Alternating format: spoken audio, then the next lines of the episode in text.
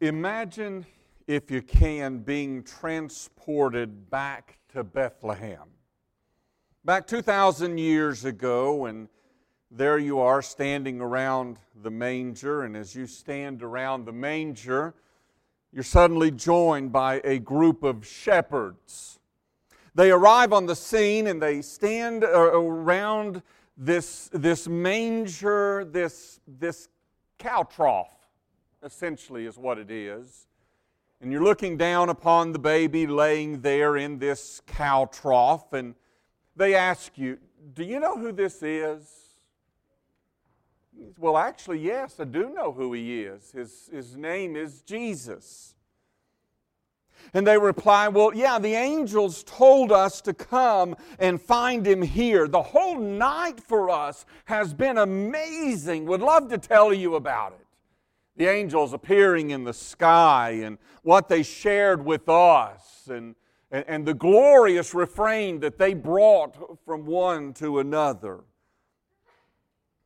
It's been a night where we've just been praising God for leading us to this, this special child this one here, but they continue still. We aren't entirely sure what's so special about him. We, we know that he must be sent from God, but do you know why he was sent? What, what is it that this baby has come to do? And if you were asked that question by the shepherds, what would be your response to them? How would you answer their question, what has this baby came to do? What, what is this all about?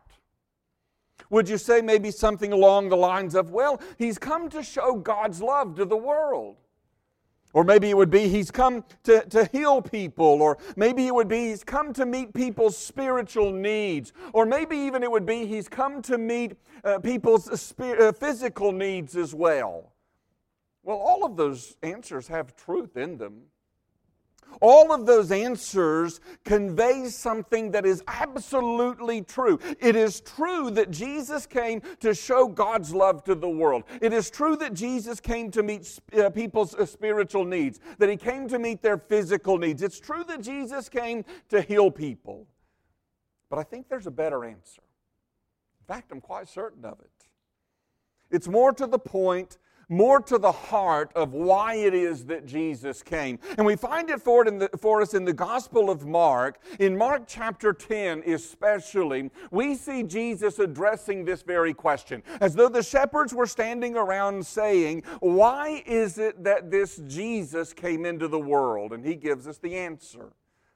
Let's look together at Mark chapter 10, verse 35. And we're going we're going to read down to verse 45, and then we're going to go back and just walk through these verses together to get an understanding of what it is that Jesus is saying. Mark chapter 10, verse 35.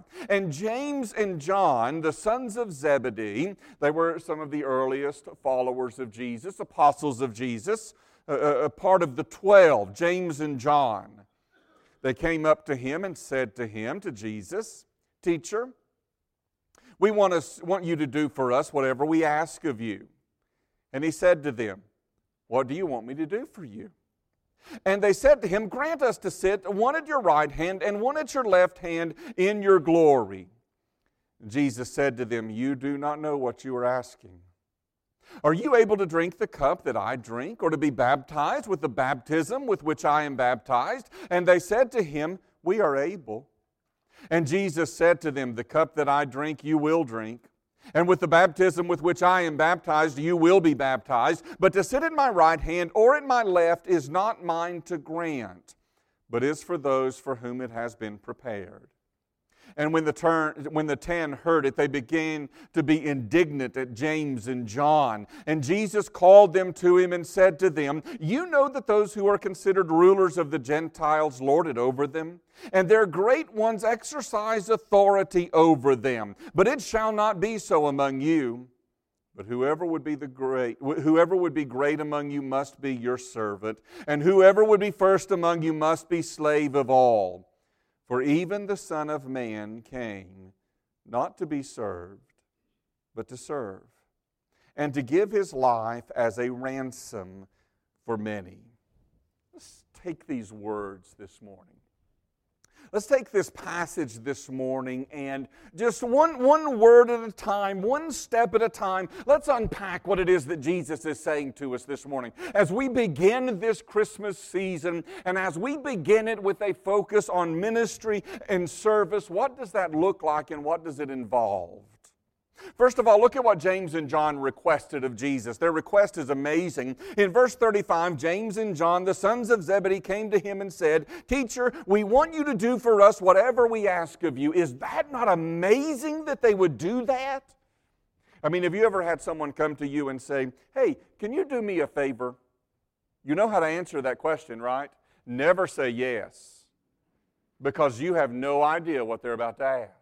Hey, can you do a favor for me? Well, it really depends on what the favor is. You tell me the favor first, and then I'll let you know if I can do that. Or will you make me a promise? Well, what is the promise? Because I don't want to promise something and, and be obligated to something that I can't perform or something of that nature. Do you promise not to tell anyone what I'm going to tell you? No, I, I can't make that promise to you. I'm sorry.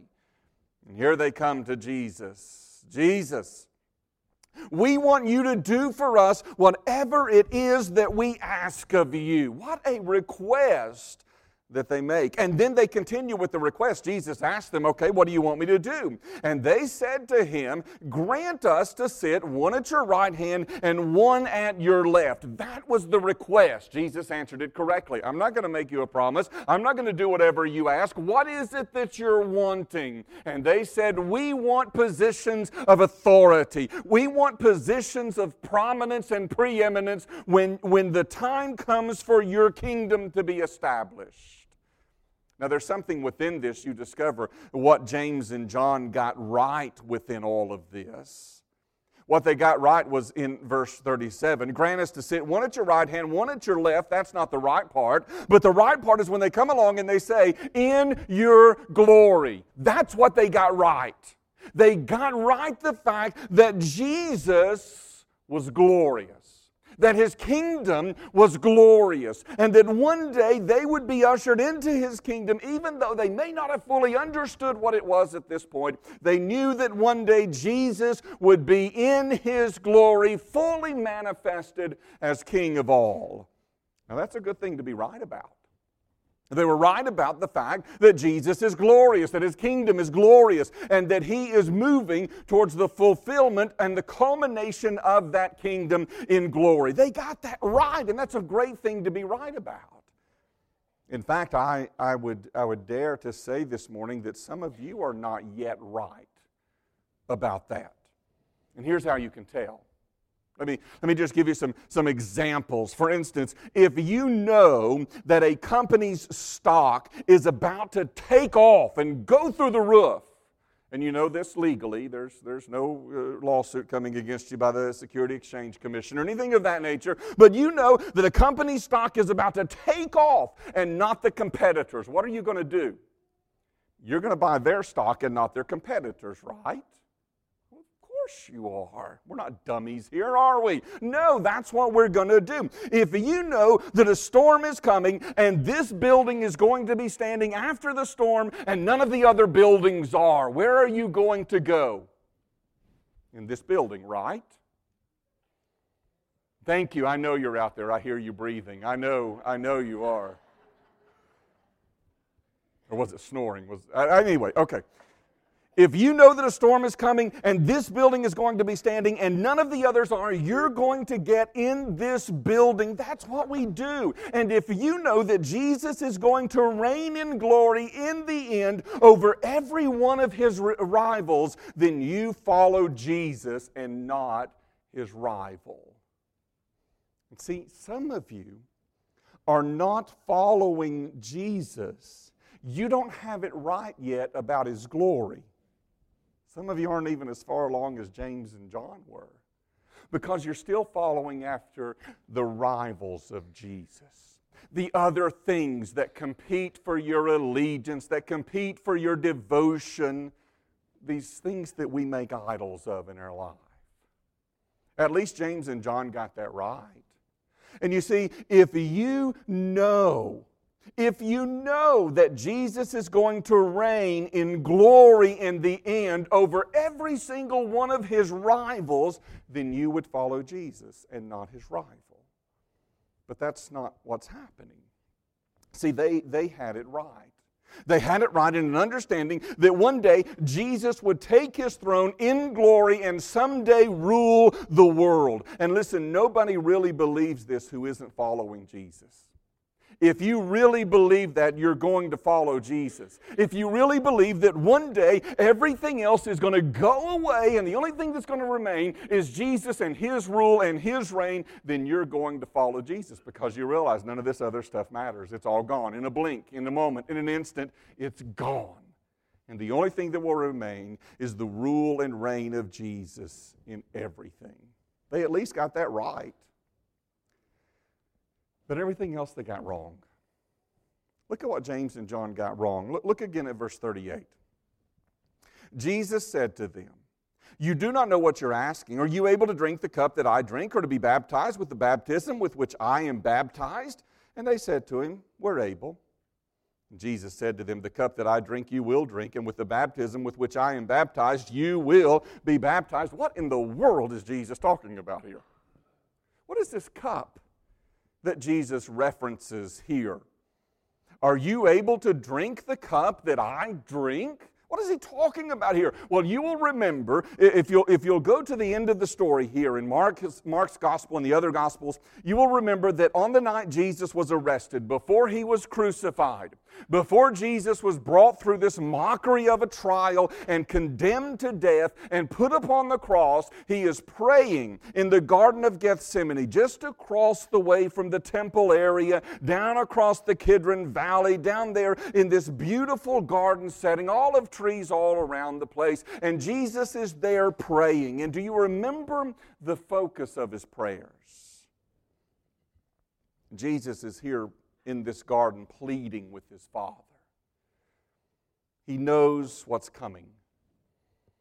He knows the horror of crucifixion. He knows the abandonment that he will face from the Father. And he's pleading before God. In Mark chapter 14, we read about this. And he said, Abba, Father, all things are possible for you. Remove this cup from me. Yet not what I will, but what you will. There's the cup. Remove this cup from me.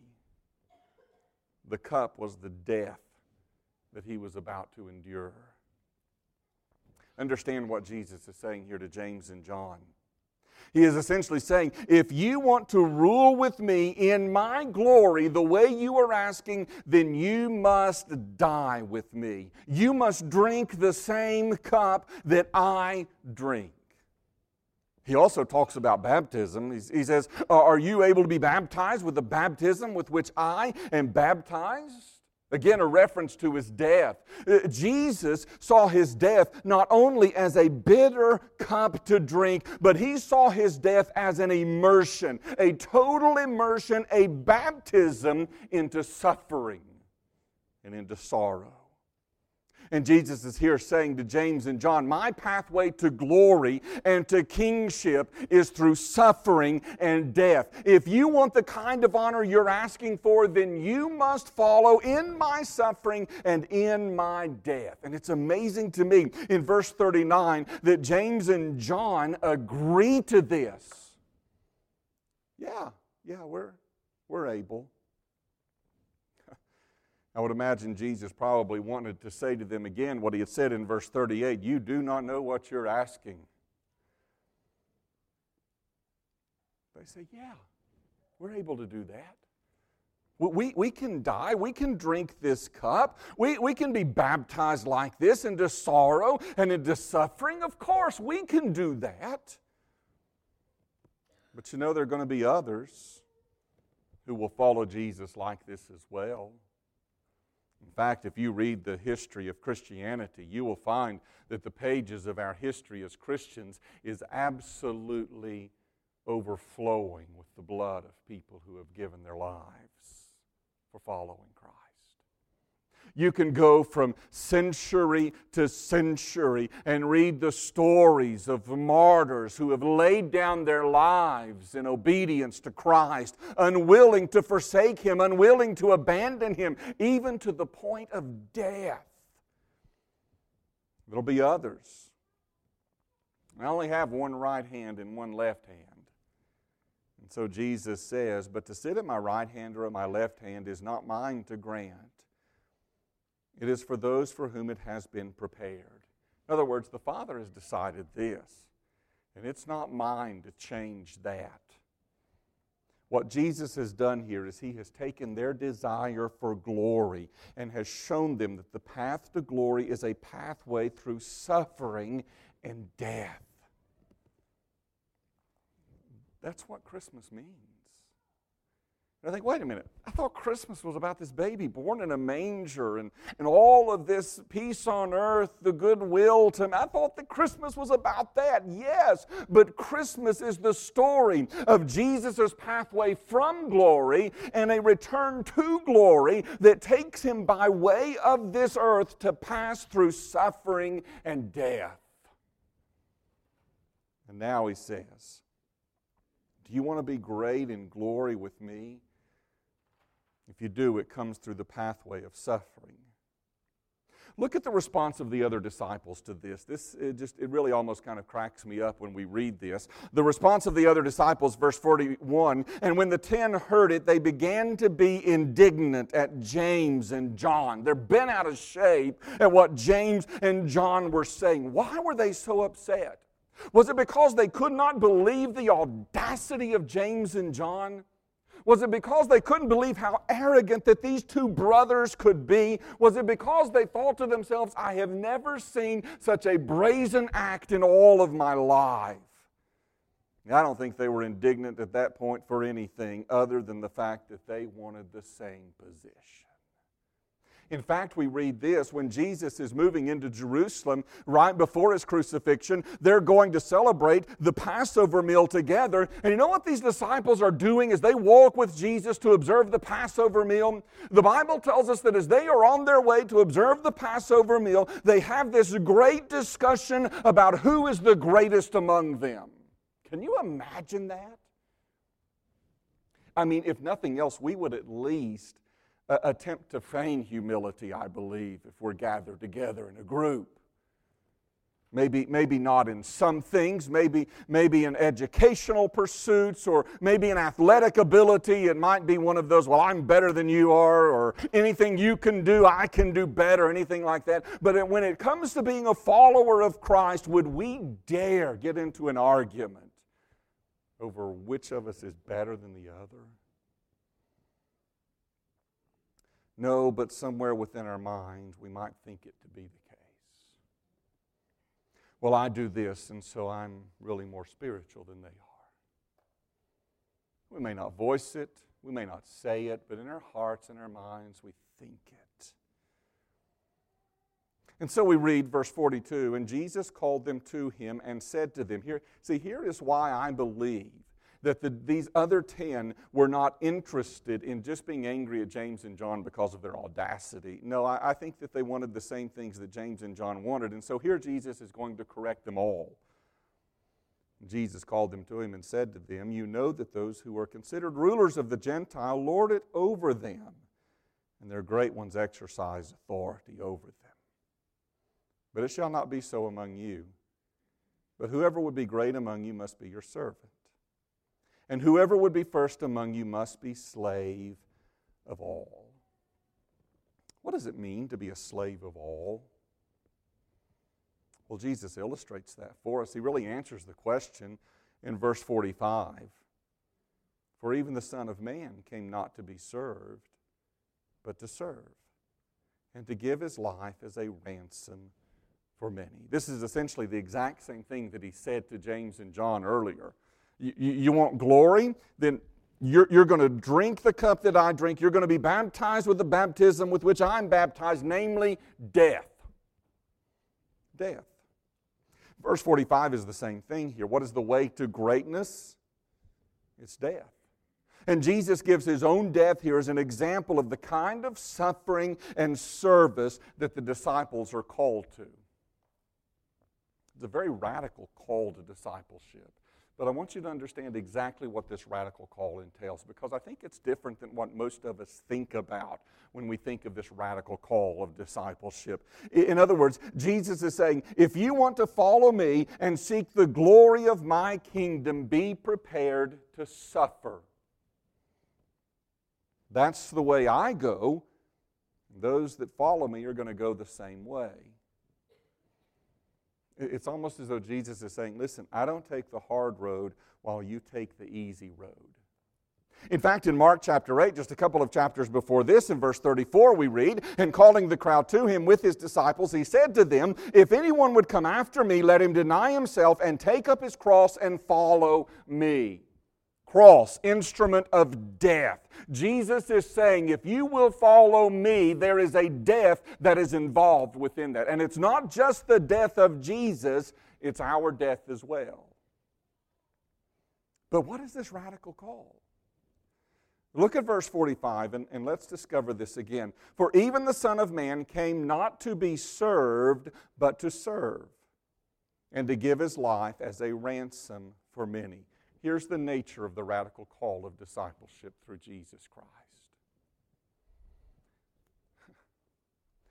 The radical call is, a, is essentially a call to be served by Jesus. Not to serve Him, but to be served by Him. Let me explain what we mean. In the context in which Jesus gives this, he gives a powerful Christmas promise of future grace. In fact, no other religious leader in the world that I'm aware of has done what Jesus promised here.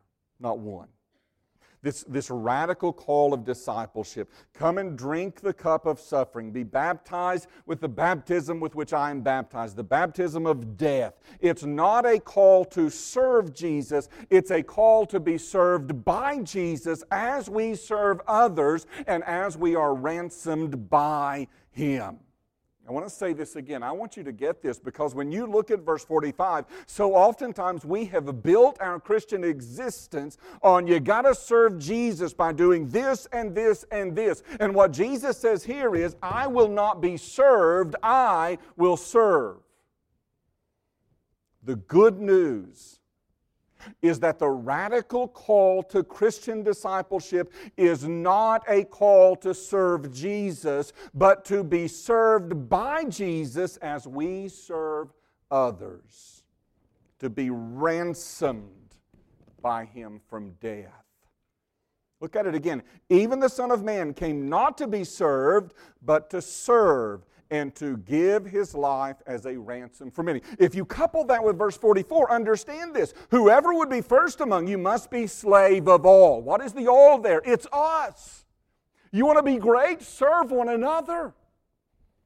But don't think within that that you're serving Jesus. Instead, within that, you are called to be served by Jesus. See, verse 45 sounds really like an example that we need to follow, doesn't it? Well, just, just serve. You just got to serve. It's that, but it's so much more than that.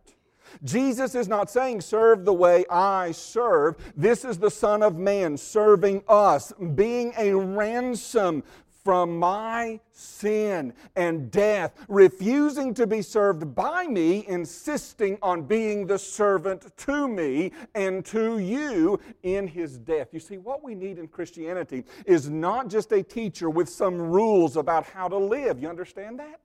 We don't need a teacher who just says, you got to live this way and this way and this way, do this, do this, do this, do not do this, do not do this, do not do this. We don't need that.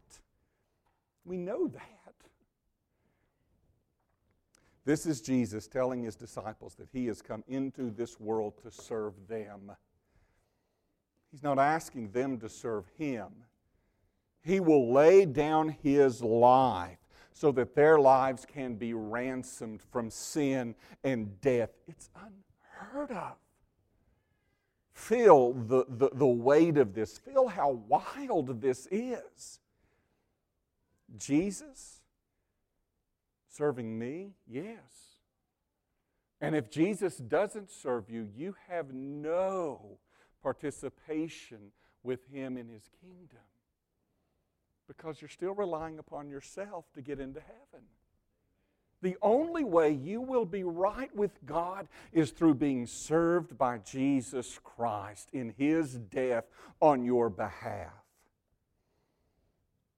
Yeah, obviously, this is a call to act the way that Jesus acted, but it's so much more than that.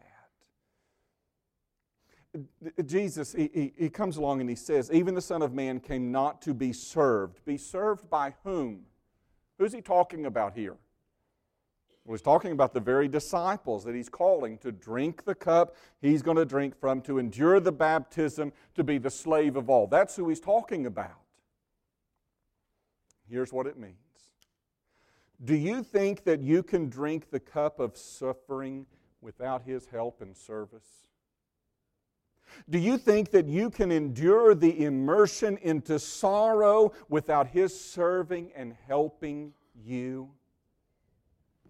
Do you think that you can become the kind of person that renounces fame and human status to serve all other people without Jesus serving you? Day and night, all the days of your life, you can't. It's why we read in John chapter 15, verse 5 I am the vine, you are the branches. Whoever abides in me and I in him, he it is that bears much fruit. For apart from me, you can do nothing. You see, being served by Jesus and abiding in Jesus are really the same thing. Apart from me, you can do nothing. You can't serve each other. We can't serve one another apart from Jesus we don't have the strength or the energy to do it. We'll quit. We'll stop.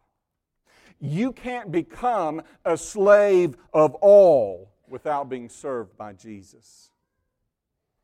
Here's the Christmas demand. Here's the Christmas promise.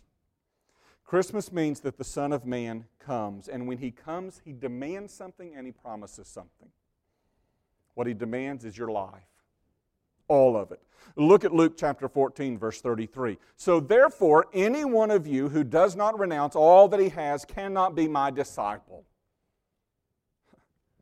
These demands that Jesus placed, it causes the disciples at one point just to step back and say, Whoa, who can do this? This is impossible. Yeah, it is impossible. It's impossible to live the Christian life. It's impossible to live the Christian life with us. But as Jesus has reminded us, but with God all things are possible. That's the only way we can live the Christian life, is as Jesus serves us. It's impossible for us to become everyone's servant unless, unless the Son of Man is serving you day by night. And Mark chapter 10, verse 45, this, is what turns religion into the gospel. This is the good news that's here. If, if, if, if, what we call Christianity was just a great radical teacher calling for the sacrificial obedience of radical disciples, it wouldn't be good news. It'd just be another ideology, another philosophy. It would just be another self help program. If being a Christian was just a man appearing on the scene of history to call others to be servants, that wouldn't be good news. But it is good news. We know this intuitively. We know deep down that we, sh- we, we should love one another, we should serve one another, we should sacrifice for others instead of uh, building ourselves up, instead of boasting about who we are, instead of seeking our own interest, instead of being the greatest. We don't need a Messiah to tell us that. What we need is salvation from guilt and death and hell. And we need the power to drink the cup of suffering in the path of service. And that's what Christmas is all about. Jesus is not just another teacher or philosopher or politician or a mystic. No, he comes to do two things. He comes to give his life, and he comes to serve his disciples, to serve all of those who will stop trying to earn his approval by serving him. Some of you are trapped in that cycle. You're trying to earn the approval of Jesus by serving him. And yet, what he says is, humble yourself like children and let me serve you. This is the help we need, this is the power that we need. When our children were born, we brought them home from the hospital, and of course, they did all the things that babies do. They smiled and they cooed and they ate and they slept in their crib and all that wonderful stuff. They didn't serve us at all, not in the least. Found that early on. They didn't even offer to serve us. What can I do for you today, Daddy? yeah, right. They were totally dependent on being served by us. In fact, if it had been the other way around, and we expected them to serve us, they would have died. It's the way it is in Christianity. If your focus is on serving Jesus rather than being served by Jesus, you will die because you can't do it. You serve others. You're a servant, a slave of all, verse 44. You serve others, and in the serving of others, you are served by Jesus with the strength to do it. That's what it's about. You see, I, I, really want to stress this. Number one, because it's Christmas, and we need to know why it is that Jesus came. Jesus came not to be served, He came to serve, to give His life as a ransom. But I share this with you as well because in a few moments, we're going to step out of here and we're going to make our way down to our ministry there. We've got church ministries. We've got, we've got community ministries that have come that would love for you to serve with them. But understand this if you jump in just to serve without being served by Jesus, you're going to crash and burn. Because apart from me, Jesus said, you can do nothing. Learn this Jesus came to serve you as you serve others. That's why this silly little crazy notion that people have within church well, my needs just weren't getting met. Oh, that's so absurd. Your needs are met by Jesus as you serve others. Understand that. Grasp hold of that. Jesus serves us as we serve others. So I close with just two questions this morning. Number one, have you answered his radical call upon your life to be served by him in salvation? He came for that purpose to give his life as a ransom. Today is salvation yours through Jesus. Second question Is Jesus serving you as you serve others? Or are you insistent on doing it all yourself? Still in control. My service, my terms, my way, my time. You're not being served by Jesus when you do that. In fact, you're very similar to James and John within that. I want the glory. I want the honor. It's not what a servant does. Serve others as Jesus serves you. Father, this morning we thank you. we thank you for the great reminder again of why Jesus came. Father, I pray today for all of us that we would recognize our need to be served by Jesus. There are some here, I'm sure, who have never trusted Him for salvation, and they stand in need of His service in His death on their behalf. And I pray that you would open their eyes to see the beauty of Christ and that they would acknowledge Him as Lord today. But Father, I pray for all of us that our desire would be to abide in Christ, to be served by Him as we seek to serve others. Father, show us what it looks like to be a slave of all. You've reminded us that that ultimately comes in death. It may be that for some of us, you ask physical death of us in our service to others. Strengthen us in that. It may be, Father, that we just need to die to our selfish desires and ambitions and allow Christ to serve us as we serve others. We ask your guidance and direction, Father, for we cannot do this on our own. We ask it in Jesus' name. Amen. I invite you to stand this morning. We'll sing together, and if there's a response you need to make, maybe, maybe you want to know more about what it means to be a Christian. Maybe you want to know more about what it means to be a member of Boone Trail Baptist Church. Maybe you want to know more about your own service and involvement of others. We'd love to begin that conversation. I'll be standing here. If you need to come, you come. We'll start that conversation this morning.